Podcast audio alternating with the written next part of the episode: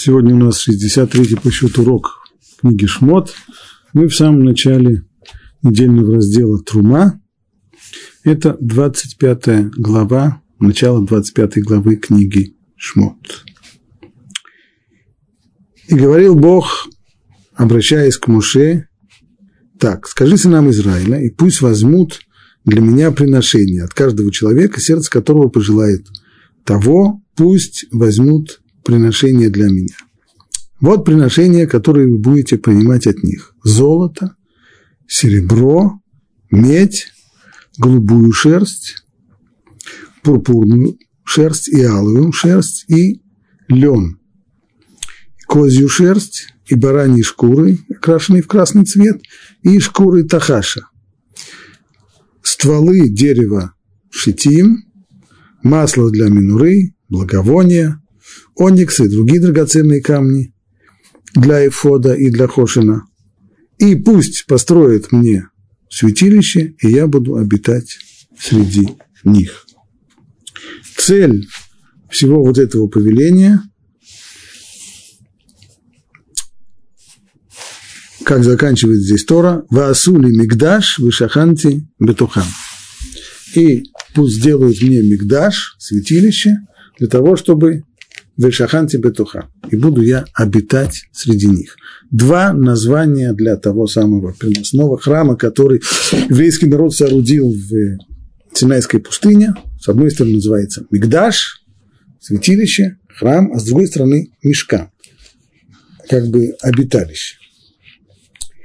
Сегодня мы займемся э, вопросом о тех материалах, из которых должен был быть построен этот мешкан, в свете его изучения в комментарии э, Равшим Шанфой Лирша. Он э, наметил основные линии этого своего понимания этой главы в отдельной статье, которую он опубликовал сначала в еврейском ежемесячном журнале в Германии, и Шурун это в середине XIX века, а затем уже изложил э, более конкретно и более подробно в своем комментарии к Торе. О чем же он написал эту статью? Статью о еврейском символизме. То есть, как э, правильно относиться, как правильно подходить к, к символике, которую мы встречаем здесь. Он не первый, кто стал э, комментировать вот эти главы э, на основе символизма. Были и до него. Но он здесь, пожалуй, вложил самый, самый большой труд в области понимания вот этой самой символики. Прежде всего, нужно определить точно, о чем мы говорим. Что, что за символизм, о каком символизме речь идет. Есть два вида символов. Есть символ о котором люди договорились. Например, э, в какой-то момент люди, живущие в таком-то царстве, таком-то государстве, решают, что полотно определенных цветов, не знаю, красный, белый, синий, желто, желто-блакитный или еще какой-нибудь такой цвет, он будет символом нашего государства. В принципе, можно было бы решить и про другие цвета. Но по какой-то причине такой решили выбрать это. И в тот момент, когда мы все договорились, что вот этот самый, вот этот самый полотнище с такими, такими цветами, оно будет символизировать нашу страну, каждый раз, когда мы будем видеть флаг с такими цветами, мы, по идее, должны э, трепетать, испытывать прилив патриотических чувств или еще что-то в этом роде. Здесь мы договорились о том, что подобная вещь, она будет символом чего-то. Но есть символика другого характера. А именно, когда в самих качествах и свойствах определенные вещи, определенного материала,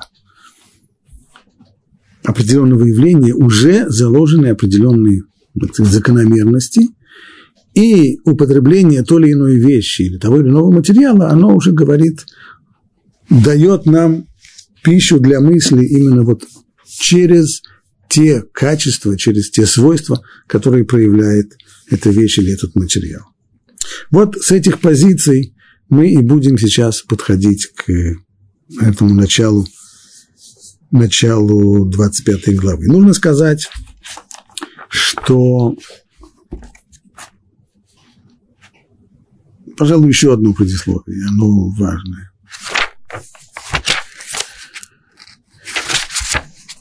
С 25 главы книги Шмот начинаются главы, посвященные храму, святилищу, его построению, службе в нем, жертвоприношениям, которые в нем будут приноситься. Это продолжается до конца книги Шмот, переходит плавно в книгу Вайкра, третью книгу Тор, и заканчивается только в 26 главе книги Вайкра. Вот как заканчивается.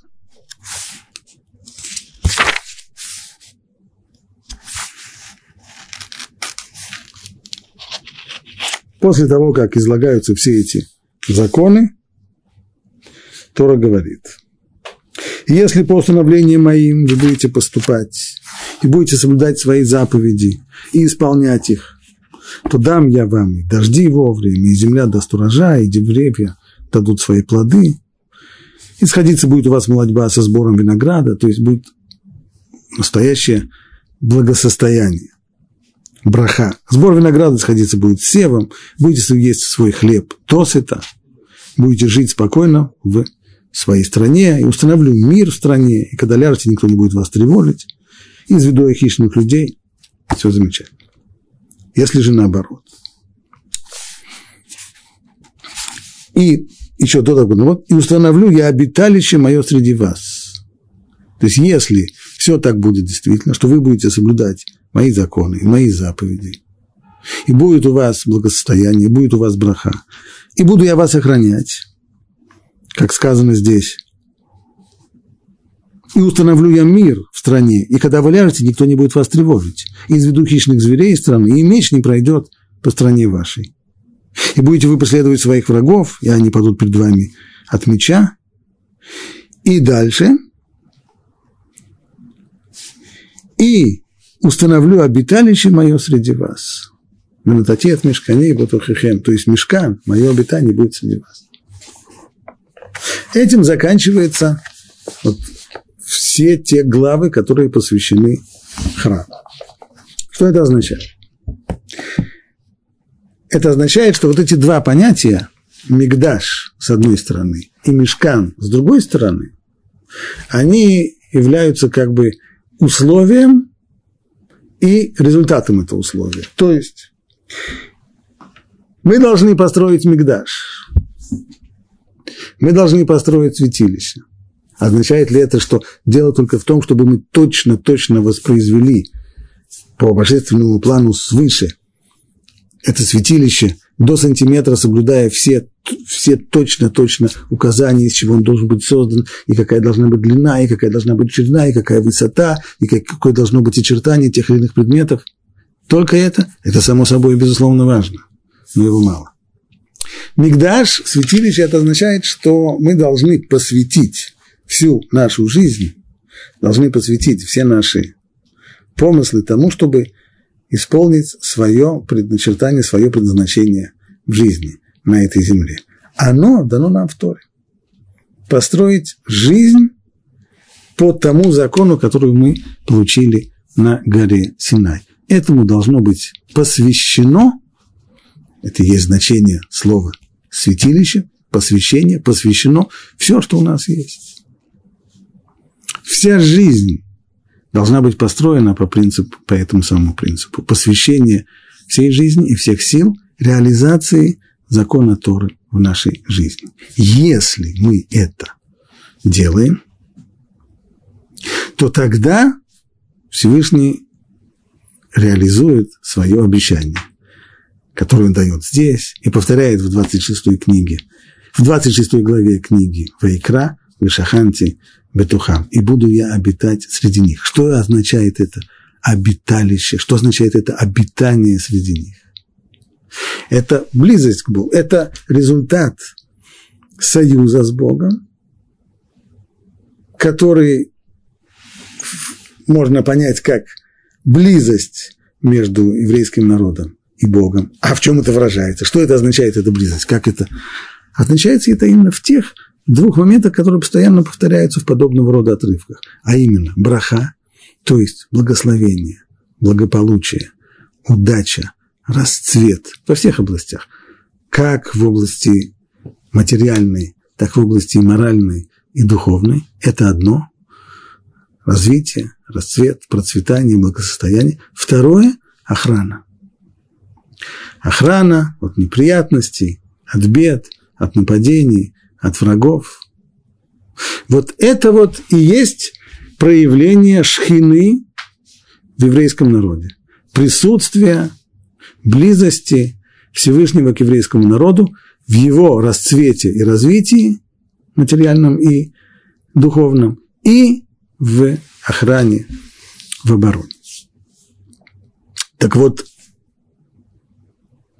то, что мы сейчас должны посмотреть, это каким образом вот эти вот две идеи, две стороны союза. Это союзное соглашение. То, что мы сейчас сказали, это как раз две стороны. Что такое вообще соглашение? Что означает союз? Есть обязательства сторон. И что приходит в результате обязательств? Со стороны еврейского народа обязательства Мигдаш. То есть построить святилище, построить, посвятить все свои силы реализации закона Тора в жизни. И тогда, если это соблюдается, тогда есть того результат – шхина, то есть присутствие Всевышнего благосостояние, развитие, расцвет еврейского народа и охрана его. Каким образом вот эти самые две стороны завета, две стороны союза, две идеи основные – Мигдаш, Мешкан, святилище и обиталище, каким образом они реализуются в строении самого Мешкана, строении храма и в тех материалах, из которых он должен быть изготовлен.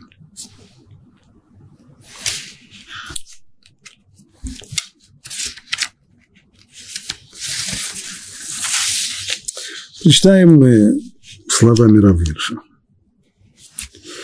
То, что Всевышний пообещал, я буду обитать в их среде, но определяется вот э, в тексте того отрывка, с которого мы начали, начало 25 главы, как непосредственный результат, пусть построит мне святилище. Мы сказали, если мы исполняем свою обязанность построения святилища, Всевышний исполнит то, что он обещал, и буду я обитать среди них. Следовательно, символическая функция святилища, Мигдаш, она может служить выражением той самой вот задачи, от выполнения которой зависит обещанное присутствие шхины, обитания Всевышнего среди народа Израиля. То есть, когда мы ищем, что символизирует сам храм, так, то он должен, по идее, символизировать именно ту самую часть, ту задачу, которая возложена на наши плечи, на наши еврейские плечи, что мы должны сделать для того, чтобы привести шхину. Таким образом, фраза «пусть построят мне святилище, я буду обитать в их среде», она заключает в себя два различных понятия, которые и должны символизироваться конструкцией мешкана и всем тем, что его будет наполнять. Это понятие мигдаш и мешкан. То есть должны быть элементы, которые характеризуют Мигдаш, должны быть элементы, которые характеризуют Мешкан, святилище и обиталище. То есть функцию, которую мы должны исполнять, нашей обязанности по отношению к Богу и его исполнение обещания, которое он нам дал в ответ на исполнение нами наших обязанностей. Это наша обязанность, это миссия, которая возложена на нас. Она в сжатом виде выражена в слове «мигдаш» святилище.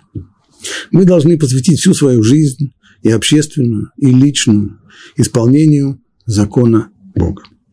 Обещание, которое выражено, обещание уже Всевышнего, если мы выполняем Мигдаш, то он тогда обещает Мешкан, ну так это защита и благословение, которые представляет и в которых и проявляется вот это божественное присутствие, то, что называется шхина, и которые это проявляются в расцвете, с одной стороны, в расцвете нашей внешней и внутренней жизни, ну и в охране ее.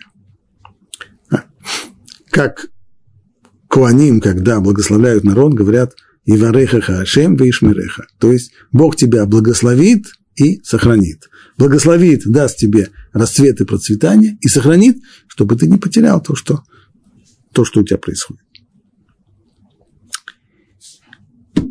Святилище должно быть местом нашего посвящения, ну а мешкан – местом пребывания божественного присутствия. Должно быть это место, где мы должны искать и обрести наше собственное посвящение с одной стороны, и присутствие Бога с другой стороны. Вот это и есть взаимные отношения стороны союза, двухстороннего соглашения между Богом и Израилем, установленные посредством дарования закона на Синае и его принятием. Всевышний дал нам закон, мы его приняли. Оно должно служить контекстом, в рамках которого и следует искать значение всего святилища, каждого отдельного его фрагмента и тех, тех элементов и тех материалов, с которого оно сооружено. Стало быть, глава вот эта, в которой мы сейчас изучаем э, строение храма, она является прямым продолжением предыдущих глав, в которых высказаны законы, полученные нами на Синае, которые составляют суть той миссии, которая возложена на нас, тех наших обязательств, которые мы приняли на себя по отношению к Богу.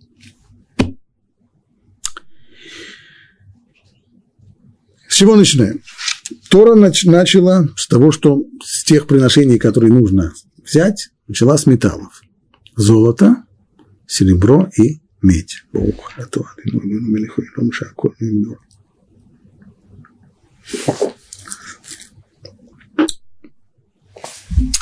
Что символизируют металлы? Пишет Равирш так. В нашем обсуждении еврейского символизма он снова ссылается на ту статью, которую он опубликовал раньше в журнале, еще до того, как он написал комментарий к Торе. Мы показали, как текст Писания избирает металлы из-за их прочности. То есть, когда мы хотим понять, что выражает, какой символ выражают металлы, то мы не будем искать их в фольклоре других народов, а мы должны посмотреть в наш собственный источник, то есть в Тору, в книге пророков, в Танах и Писание. Текст, когда пользуется различными метафорами, когда он приравнивает что-то к металлам, посмотрим, что он приравнивает к металлу. Что металлы символизируют? Прежде всего, прочность. Как самые подходящие метафоры твердости и силы. Пример. Первый. Сказано у пророка Ирмияу, вот, Всевышний говорит пророку, я поставил тебя ныне укрепленным городом. То есть ты должен, непростая у тебя задача, пророк, ты должен противостоять почти всему народу, и людям очень сильным, и власть имущим, и амбициозным, и ты должен всем противостоять. Это требует от тебя очень, прежде всего, прежде всего, крепости и силы. Я поставил тебя укрепленным городом, железным столбом и медными стенами на всей земле. Против царей Иудеи, ее сановников, то есть против всех чиновников, властимущих, ее священников, против всех ее духовной элиты и против простого народа и против народа этой земли. То есть совсем... Иными словами, тебе придется противостоять всем. Что нужно для того, чтобы противостоять всем? Твердость нужна. Как эта твердость выражается? Ты будешь железным столбом и медными стенами. Железо и медь. Еще пример. У пророка Ишаяу, там уже слова, обращенные не к пророку, а к еврейскому народу, ибо я знал, что ты упрям, это мы все знаем, что евреи упрямы. Я знал, что ты упрям. Как это выражается символически упрямство? Твоя шея – железная жила. Так? Железная – это значит шея железная жила, иными словами, она не поворачивается. Человек упрямый – это человек, который, несмотря на то, что его зовут, его пытаются уговорить, не ходи туда, он никогда не оборачивается. Почему? А у него вот здесь вот шея железная, повернуть ее невозможно. А лоб твой медный. Снова, лоб крепкий, словами, человек ничего не стыдится. Снова, железо и медь. Ввиду ценности, приписываемые металлом, Писание делает их символами ценности духовных качеств. То есть есть еще дополнительное. Первое – это крепость. Металлы крепче, чем остальные материалы, и поэтому они, естественно, становятся символом твердости, силы и крепости. Второе, они еще и символ, металл – это вещь дорогая. Металл дороже дерева, металл дороже земли, металл дороже кирпичей. Поэтому то, что в жизни ценного, то есть духовные качества, это тоже символизируется металлом. Это уже царь Давид в Таилим. Вожделение золота они, когда он говорит о, о заповедях, что заповеди они настолько ценны и вожделенные, они вожделение золота и множество, э, ну, опять же, золото, только здесь есть э, различные э, варианты слова золото, его, его синонимы на, на языке Торы. В русском языке я их не знаю, поэтому золото и золото. И слаще меда. У слаще меда понятно, если есть что-то сладкое, то это мед, символ сладости мед. А символ ценности, снова металл, какой? Самый дорогой металл, золото. На этом все. Эти, это два, два этих самых качества, которые символизируют металл, то есть твердость, сила, крепость и ценность. Нет, есть еще одно. Особенно часто Писание, то есть даже чаще, чем символ э, твердости и силы, еще чаще Писание использует физические свойства металлов в качестве самых убедительных символов всего, что есть доброго и истинного в сплаве, то есть в смешении в разной степени со злом и фальшью. То есть если пророки хотят указать о ситуации, в которой зло смешалось с добром, истина с ложью и с фальшью, то они говорят здесь о сплавах металлов. И продолжают как метафору процесса очистки, который ассоциируется с истиной и с нравственностью. То есть, если есть сплав металла, или, может быть, не просто сплав, а есть металл загрязненный различными примесями, шлаками и так далее, и ну, его нужно очистить, должен быть цируф. То же самое происходит и в э, сфере нравственной. Когда у человека смешивается добро и зло, когда смешивается у него истина с ложью, ему необходимо пройти процесс очищения. Вот говоря о таком процессе очищения, Писание очень часто пользуется символами из вот именно очистки металла. Примеры, чтобы не быть голословными. Царь, э, не царь Давид, простите, Иов. Иов, который вопрошает, вопрошает Всевышнего, за что на него обрушились такие беды, чем он того заслужил и чем он виноват. Казалось бы, он невинен. Обращаясь к Всевышнему, он говорит, сделай мне пробу, я чист как золото. А, то есть пользуется прямо терминами металлургии. Зная, что он чист и невиновен и безгрешен, он говорит, сделай мне пробу, я чист как золото. Дальше. Царь Шломо в книге Мишлей. Плавильня для серебра, горнила для золота, а сердца испытывает Бог. То есть, что происходит в плавильне? Там очищается серебро от примесей. В горниле очищается золото от примесей. А людей испытывает и благодаря этим испытаниям катарсис, этими испытаниями и очищает людей Всевышний от всякой гадости, которая налипла на них.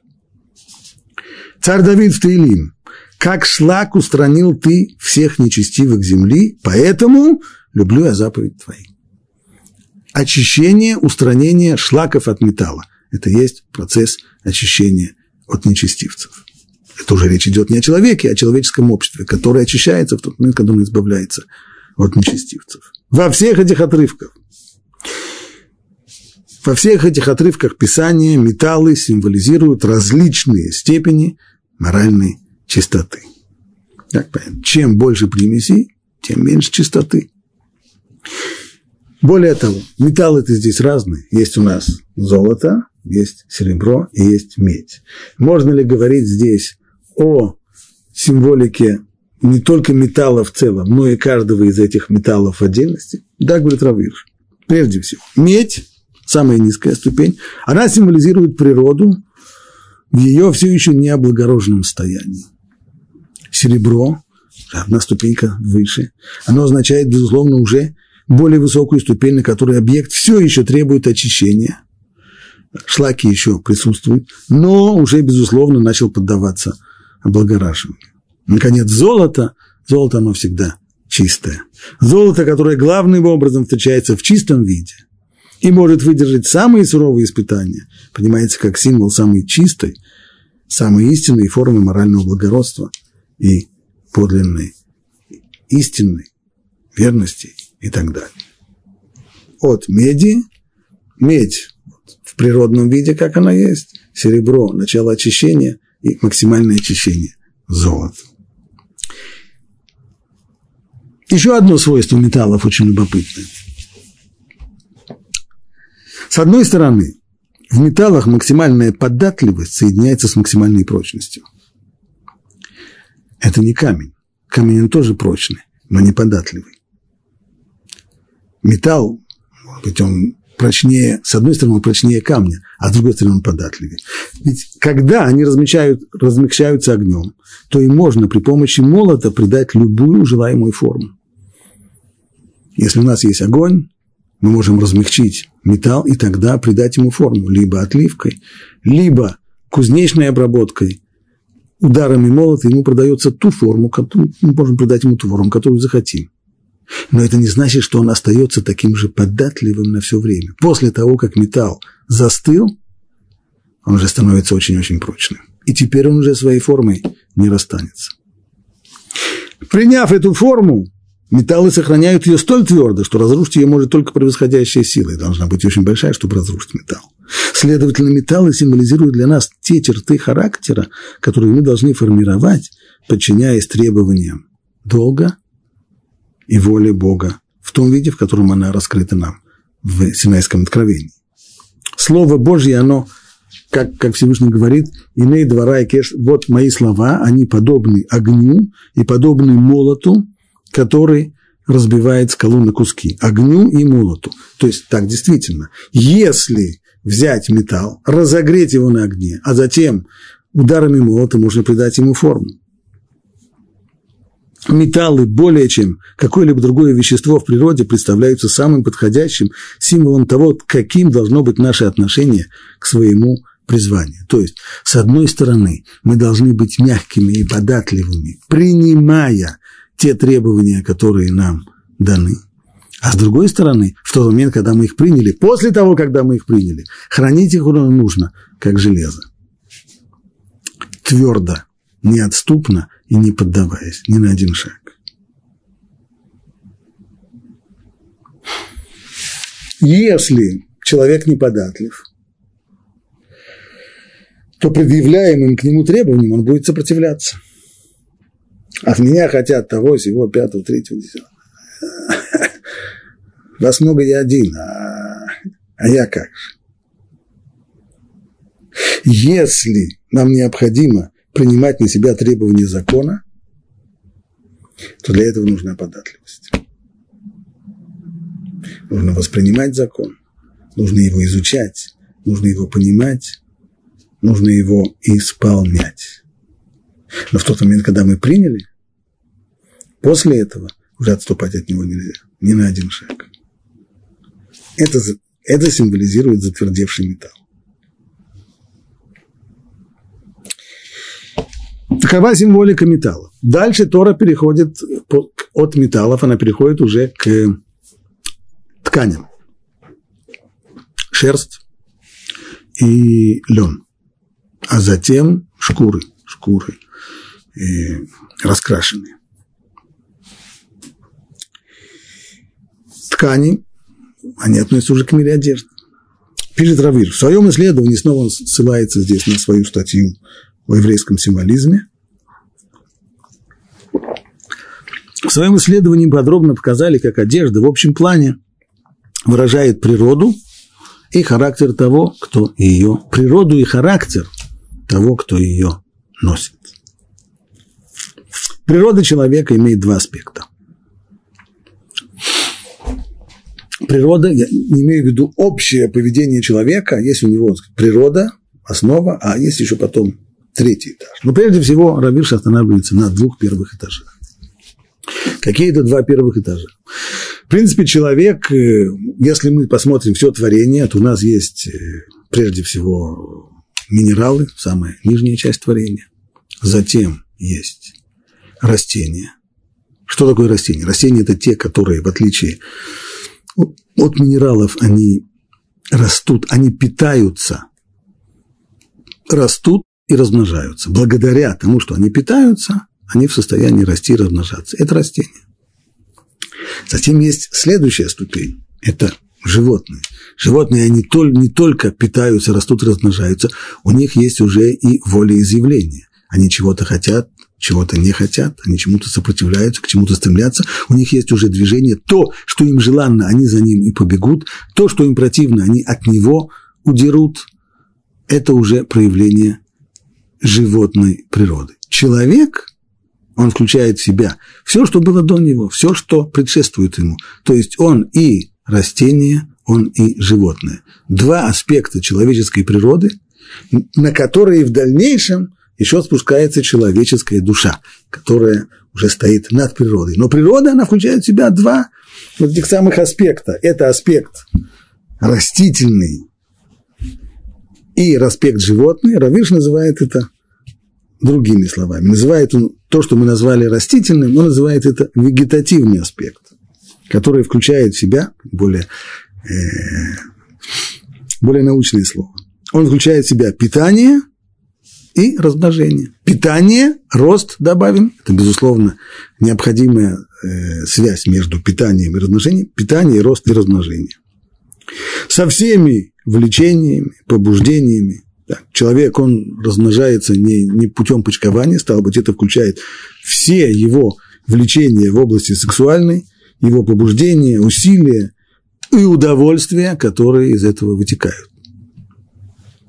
Когда человек удовлетворяет свою потребность в питании, росте и размножении. Это первый аспект. Животный аспект, он уже охватывает жизнь с ее витальными способностями. Восприятие, как любое животное, оно уже воспринимает, у него есть зрение, у него есть слух. Обоняние он воспринимает. Волеизъявление, животное, безусловно, показывает, что оно хочет, чего оно не хочет. И стремление, которое оно реализует при помощи своей мускульной системы. Животное бегает за тем, что хочет, и убегает от того, чего не хочет. В законах, касающихся шатнес, у нас есть две области законов, в которых Тора нас предостерегла от смешения. В области питания Тора требует, чтобы мы не смешивали мясо с молоком. Пишет там Равирш, обратите внимание. Эти две части, молоко и мясо, они символы как раз вегетативного аспекта природы и животного. Вегетативное молоко. Что такое молоко? Молоко – это то, благодаря чему плод растет, питается, растет и размножается. Мясо, мускулы – это как раз проявление животной части. Тора сказала, пожалуйста, это не смешивайте, не варите вместе молоко с мясом. То есть не может жить так человек, что все его стремления и и устремление, волеизъявление, весь животный аспект будет подчиняться только интересам растительно-вегетативного, то есть вопросам питания и размножения. Человек должен жить по-другому. Поэтому Тора сказала, это символ, который Тора хочет, чтобы мы восприняли, помня, что не смешиваем мясо с молоком. Есть еще одно место, где Тора требует не смешивать. Что она требует не смешивать? две нитки, когда делаем одежду, не смешиваем шерсть и лен. Лен, что он представляет собой? Растительный аспект, очевидно. Вегетативный аспект. Рост и размножение. Шерсть, шерсть режем с животных, она представляет собой как раз животный аспект. И вот там, пишет Равир, в законах, касающихся шатнес, то есть запрещенной смеси шерсти сольном, то мы там объясняем, что шерсть, как материал для одежды, представляет животный аспект природы человека, а лен символизирует ее вегетативный аспект. Когда Всевышний повелел строить мешкан, то он здесь говорит, что принимайте приношения от людей, и лен, и шерсть. Причем шерсть разных цветов, а именно трех цветов. Голубую, а шерсть голубую, шерсть алую и шерсть пурпурную, то есть два разных оттенка красного цвета. Отсюда естественными тканями, которые применялись для устройства святилища, были шерсть и лен. Небесно-голубая шерсть, пурпурная и алая шерсть, а также то, что называли висон, то есть это не грубый лен, а это тончайший, тонкий-тонкий-тонкий лен. Он белого цвета, э, со слегка желтоватым оттенком, не, не ярко-белый, а чуть-чуть желтоватый. Так каждая из этих тканей более определялась в терминах своего цвета. Белая, голубая, получается, что всего цветов у нас в храме белый, голубой и два оттенка красного, алый и пурпурный. Начнем с льна. Весон, лен, который представляет вегетативный аспект природы человека, он белого цвета. Что означает белый цвет? Белый цвет действительно, здесь уже мы можем сказать это, это во всем мире. Белый цвет – это символ чистоты. Всегда. В любой культуре практически. Стало быть, в законе моральная чистота относится прежде всего к силам, присущим этому аспекту человеческой природы. Иными словами, требование моральной чистоты не начинается на высоких этажах человеческого существования, где-то там в области отношений между людьми и так далее. Нет, требования спускаются на самый-самый низкий этаж человеческого существования, на растительный. Здесь, в области питания и в области размножения, здесь Тора накладывает свои требования, ограничивая человека и указывая ему не все можно есть.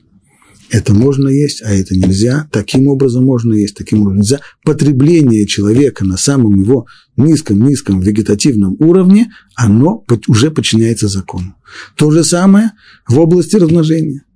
То есть существующий инстинкт и существующее стремление человека, оно здесь ограничено, не всегда и не при всех случаях, и не, и не любым способом его можно удовлетворять. Есть определенные правила, есть определенные ограничения. Чистота должна начинаться на самом низком уровне человеческого существования, на вегетативном. Извращение и искривление, искажение в вопросах пищи и сексуальной жизни, они образовывают самое серьезное пятно, загрязняющее – чистоту человеческого характера. То есть, если человек думает, что он может построить образ жизни чистый, только начиная с высоких этажей своего существования, а в области своего потребления, в области пищи, в области сексуальной он может вести себя как, э, как захочется, как его левая нога захочет, подчиняясь инстинктам, то он ошибается, у него ничего не получится. Чистота должна начинаться с самого, самого низкого этажа. Чистота определяет степень благородства, требуемую Богом именно вот в этом вегетативном аспекте человеческой жизни.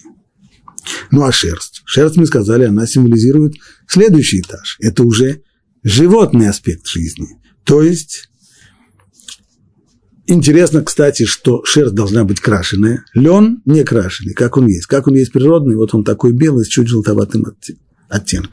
А шерсть нет, шерсть уже должна быть крашеная. А чем она красится? Красители-то разные бывают. Красители могут быть как э, растительного происхождения, так и животного. Если мы посмотрим, какие виды шерсти Тора здесь говорит, они и красятся тоже красками животного происхождения. Голубая краска – это при помощи определенного вида моллюска, у которого есть такая чернильная жидкость, это вот голубая краска тхелет – Красная краска тоже добывается из вот те виды, которые здесь указаны, алые и пурпурные добываются тоже из животных. Из двух оттенков красного, перечисленных в этом стихе, есть алый, то есть он это не такой насыщенный цвет, он чуть более бледный, пурпурный, куда более глубокий и насыщенный цвет. А пурпур он благороднее. Так что уж если говорить, что красный цвет шерсти, он здесь символизирует, очевидно, подобием крови, символизирует здесь вот эту вот животную, жизненную сторону, то тогда алый цвет относится к более низкому, то есть животному уровню жизни, тогда как пурпурный, кстати, обратите внимание, что всегда э, короли и цари выбирали всегда пурпурный цвет как символ царской власти, для того, чтобы показать свою возвышенность. Это не просто какой-то там красный цвет, это царский пурпур. А пурпурный означает более высокий, это уже надживотный, то есть человеческий уровень. И действительно, текст Писания наказывает, называет, как человек называется в, в Торе. Он называется Адам. Адам от слова «дам» – кровь. Он же Адом, то есть красный. Стало быть, красный, вот это вот человек – это краснота – это жизнь в ее самой-самой высшей форме, то, что символизирует пурпурный цвет. Ну и, наконец, третий цвет был – тхелет, голубой. Ну а голубой цвет он откуда? Это уж каждый понимает. Это голубое небо, безбрежное, бесконечное. Небо, которое сливается с морем, если посмотреть на море, когда цвет зеленоватый, зеленоватый цвет моря переходит постепенно-постепенно в голубой цвет э, небес. Это бесконечный, безбрежный, бескрайний горизонт. То, что за пределами, за человеческое, надчеловеческое. Иными словами, это, безусловно, символизирует божественное. Используемый в качестве красителя для наших одежд, этот цвет, голубой, представляет открывшееся нам божественное завет Бога с человеком, символ божественного элемента, который соединяется с чистым человеческим характером. Итак, есть здесь три вида тканей, которые употребляются. Лен. Самый-самый-самый. Три, я, я говорил, три вида ткани употребляются. Три цвета шерсти. Алый, пурпурный и голубой. Вот они уровне человеческого существования, когда в человеке его животная сторона, его человеческая сторона и то божественное, которое открывается человеку. Когда соединяется человеческая природа с тем, что приносит человеку душа. Это уже духовный аспект существования человека, который стоит над простым человеческим. Другими словами, это то же самое деление, то, что известно на нефеш, руах и нишама. Три уровня – алый, пурпурный, голубой. Итак, резюмируя э, вопрос о символике тканей, весон, то есть э, тот самый лен, тонкий лен, представляет растительный элемент, алая шерсть – животный, а небесно-голубая шерсть – это уже божественный элемент в человеке – Итак, объяснили мы символику металлов, объяснили мы символику ткани. Есть еще одна вещь, которую нужно было приносить. Это э, дерево нужно было. Нужно было делать брусья. Мешкан, его стены были из деревянных брусьев.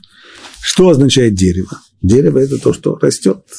То есть это символ роста, развития. Дерево вообще символизирует постоянный рост и развитие. Дерево, которое нужно было использовать, было указано. Не любое дерево. Финскую сосну нельзя было использовать. Должно было быть дерево, которое называется в Торе шита. Шита, объясняют наши мудрецы, это один из видов кедра. Кедр, один из десяти, одной из десяти разновидностей, которого является вот эта самая шита, представляет собой прежде всего, если мы посмотрим на страницах Писания, кедр – это всегда образ и символ величия и силы. Таким образом, дерево шитим, которое следовало использовать для сооружения храма, и его и утвари, которая из дерева делалась, оно символизирует в общем плане развитие, которое является неизменным, постоянным, энергичным, не останавливающееся развитие. Человек не должен никогда останавливаться на достигнутом, а расти и развиваться постоянно. Вот это, что касается символики тех материалов, из которых должен был быть сооружен мешкан. Вот после того, как дано общее указание, какие материалы собирать, Тора переходит к первой части мешкана, уже указанием того, что нужно делать и каким образом. Из чего уже выяснили. И начинает Тора с Арон, ковчег. Пусть сделают ковчег из дерева шитим. Что такое ковчег? Ковчег имеется в виду попросту по-русски короб. Эм, это не шкаф с ножками, это такой короб, в который должны быть в дальнейшем помещены скрижали, выход абрит, те самые плиты каменные, на которых э, будут высечены слова десятисловия. Пусть делают ковчег из дерева шитим, то есть из того же самого дерева, из которого э, строятся стены мешкана, из него же делается ковчег. Два с половиной локтя длиной, полтора локтя шириной и полтора локтя высотой. Мера длины, используемая в Торе, например, это локоть и то, что называется ама или тефах, ладонь, кулак. Покрой его чистым золотом, покрой его изнутри и снаружи, а сверху сделай на нем золотой венец вокруг. Что означает?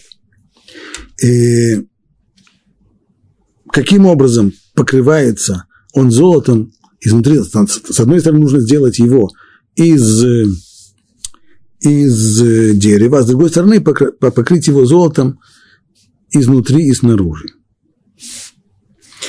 Раша объясняет следующим образом, что технология была здесь указана такая, что Бецалель, когда он делал, э, сооружал этот арон, он сделал три таких короба. Один из дерева, центральный, и два короба из золота. Таким образом, Бецалел сделал три ковчега. Два из золота, третий из дерева. У каждого были четыре стенки и дно.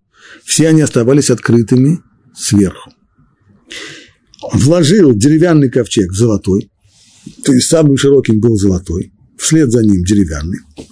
И, а внутрь деревянного вложил еще один золотой, а затем покрыл верхний край деревянного ковчега золотом. Таким образом оказался ковчег деревянным внутри и золотым снаружи и изнутри.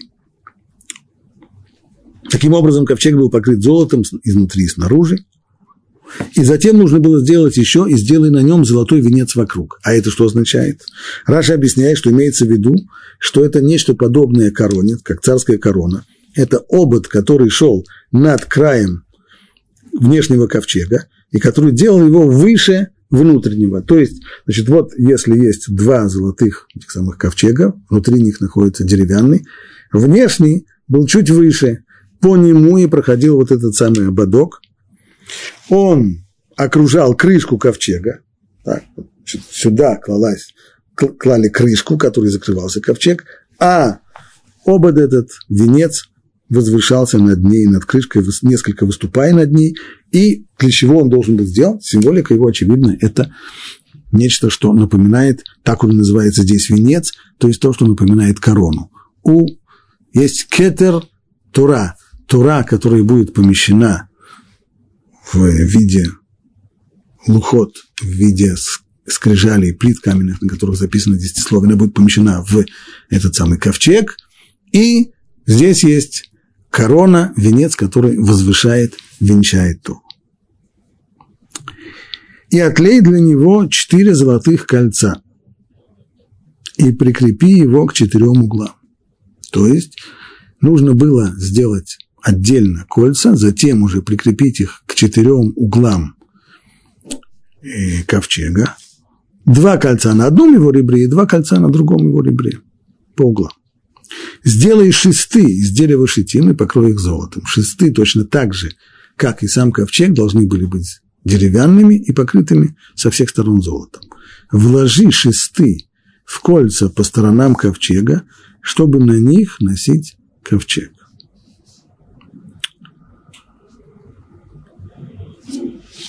Стало быть, на первый взгляд речь идет о технической э, детали. Каким образом будут переносить этот ковчег – очень просто. Есть шесты, шесты будут вкладываться в эти самые кольца, и затем четыре человека могут их поднять.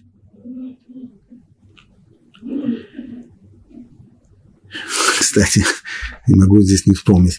Как-то кто-то меня спросил, если посмотреть внимательно, на размеры этого ковчега два с половиной локтя длиной. Локоть – это между 50 и 60 сантиметрами. Разные мнения. От 50 до 58. И так он должен был быть два с половиной локтя длиной, полтора локтя шириной и полтора локтя высотой. Должен был быть сделан из дерева. А сверху должен был быть покрыт золотом. Золото – очень тяжелый металл. У него очень большой удельный вес. Пришел ко мне человек, сказал, знаете, я сделал подсчет, что получается, что количество золота, которое будет с двух сторон, таково, что четыре человека ну никак не смогут унести его. А тут получается, что вставили шесты в кольца, есть кольца, шесты, это значит, четыре человека должны его нести, они должны. Не могут они унести такую вещь. Есть два ответа на этот вопрос. Один, то, что говорят наши мудрецы, то, что Арон носе эт нусав. То есть ковчег обладал такой удивительной, удивительным качеством, что он нес тех, кто несли его. То есть люди-то подставляли свои плечи для того, чтобы нести. Но Арон их нес, им нужно было только держаться за шесты для того, чтобы не, не упасть. Они его несли, и у них было ощущение того, что они его несут, но на самом деле он их нес. А они за него держались. Это одно. Второе, если мы обратимся к истории, то выясним, что даже в Древнем Египте, если посмотреть сегодня хоть, хотя бы, скажем, э, э, маску царя Тутанахамона, которую открыли в его гробнице, то выясняется, что уже даже в Египте были технологии самые простые, но благодаря им могли выковывать фольгу, делать золотую фольгу настолько, настолько тонкую, совсем-совсем тонкую, что на самом деле можно было сделать подобного рода арон, что он был совсем-совсем даже подъемный и, и не тяжелый. У нас иногда создается впечатление, что в древнее, старое, примитивное время ничего не умели, а умеем мы только в наше время. Тот, кто начинает знакомиться с Египет, с ремеслами в Древнем Египте, то может только поразиться тому, тому уровню умелости, который, который э, дает египтяне. Так и здесь. Другое дело, что евреи в Египте ремесленниками не были, они были чернорабочими, которые все, что они могли делать, это все, что, чем они занимались, точнее, это они изготовляли кирпичи. Никто из них э, ювелирными делами не занимался, но это уже была отдельная история, каким образом нужно было выполнить, это об этом Тора говорит в дальнейшем, после того, как такие требования были даны делать подобного рода вещи – э, изготовлять золотую фольгу и ей покрывать, ей покрывать э, и Арон, и, и его шесты и так далее. А кто мог это сделать? Ну, это мы оставим в стороне. Так шесты должны быть в кольцах ковчега и не должны покидать его. То есть не то, что это шесты, которые каждый раз, когда он будет стоять, мы будем их внимать, а когда нужно будет двигаться, то мы их ставим в кольца и пойдем. Не, не, они должны быть все время в нем и положи в ковчег свидетельство, которое я дам тебе. Что за свидетельство? Свидетельство имеется в виду те самые лухот абрит, скрижали, плиты каменные, на которых будут записаны слова десятисловия, которые Всевышний дал Моше на горе Синай.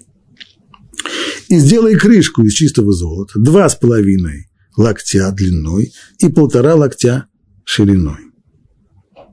Сделай двух Значит, после того, как закроется эта крышка, сделай двух керувов из золота. То должны быть два изображения, две фигуры из золота. Сделай их чеканной работы на обоих концах крышки. Кто такие эти керувы? То есть это изображение двух, как наши мудрецы говорят, керув керавья, подобно ребенку, изображение двух детей – они должны быть сделаны из золота и чеканной работы. Что такое чеканная работа? Чеканная работа имеется в виду, как объясняет Раши, что ты не изготовляй их отдельно, то есть сначала сделать, сделать крышку, потом, скажем, отлить эти самые изображения, а потом их э, каким-то образом при, прикрепить к крышке. Не-не-не, не так.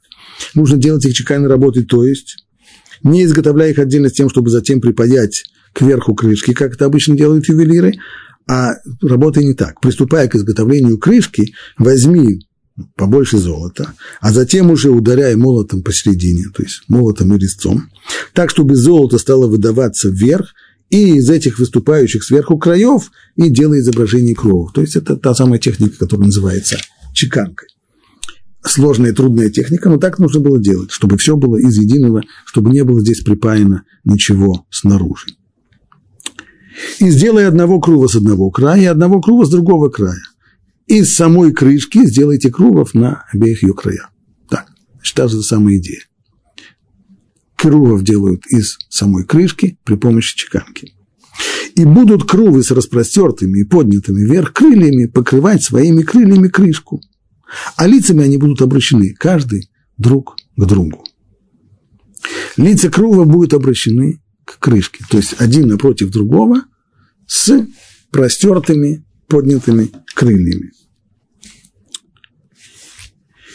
И положи крышку сверху на ковчег, а ковчег положишь, в ковчег положишь свидетельство, которое я дам тебе, и я буду встречаться с тобой и говорить с тобой поверх крышки. То есть каждый раз, говорит Всевышний, когда я буду являться для того, чтобы дать тебе какой-то новый закон, то это будет происходить при посредстве вот этого самого ковчега, то есть голос будет раздаваться с пространства, которое между двух крувов над крышкой ковчега над ковчега свидетельством и обо всем, что я буду заповедовать тебе для сынов Израиля, обо всем этом я с тобой буду говорить именно оттуда. Вот это очень коротко строение Арон, строение ковчега, которое здесь дано, и нам предстоит понять его символику. И почему, что говорит нам его строение, как его Тур рассказывает, и почему, наконец, здесь появляется такая стран, такой странный закон, по которому шесты все время должны быть в в кольцах ковчега. Для переноса, храм он переносный, по сути своей, мешкан – это переносной храм. Остальная утварь тоже имела кольца и шест, шесты, но там они существовали только для переноса, то есть их шесты из колец вынимали и использовали их только для переноса. А Арон и на стоянке, и в храме, не во время движения, должен был быть с шестами. И нельзя ни в коем случае их было вынимать. В чем символика этого закона. Но об этом мы уже поговорим в следующий раз.